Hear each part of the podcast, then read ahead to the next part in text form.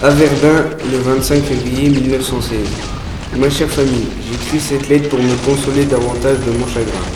Sur le front, dans ces tranchées humides et boueuses, ce n'est pas très facile d'avoir le moral. Quand le coup de sifflet est lancé, la boucherie se déploie. Nos pensées sont fixées sur la survie. Tout est préparé et organisé, les armes sont nettoyées et seront de nouveau salies par le sang, les baïonnettes sont prêtes à tuer. Dans les tranchées, là où je passe le plus clair de mon temps, c'est très difficile de se nourrir. La plupart du temps, on se nourrit d'une soupe presque immangeable.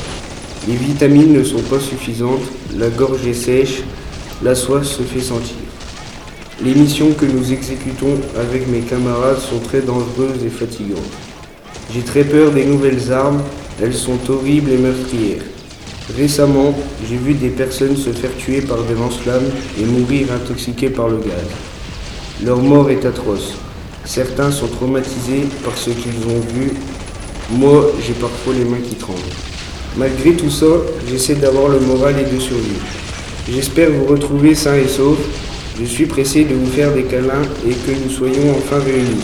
A bientôt, votre fils Julien Franck.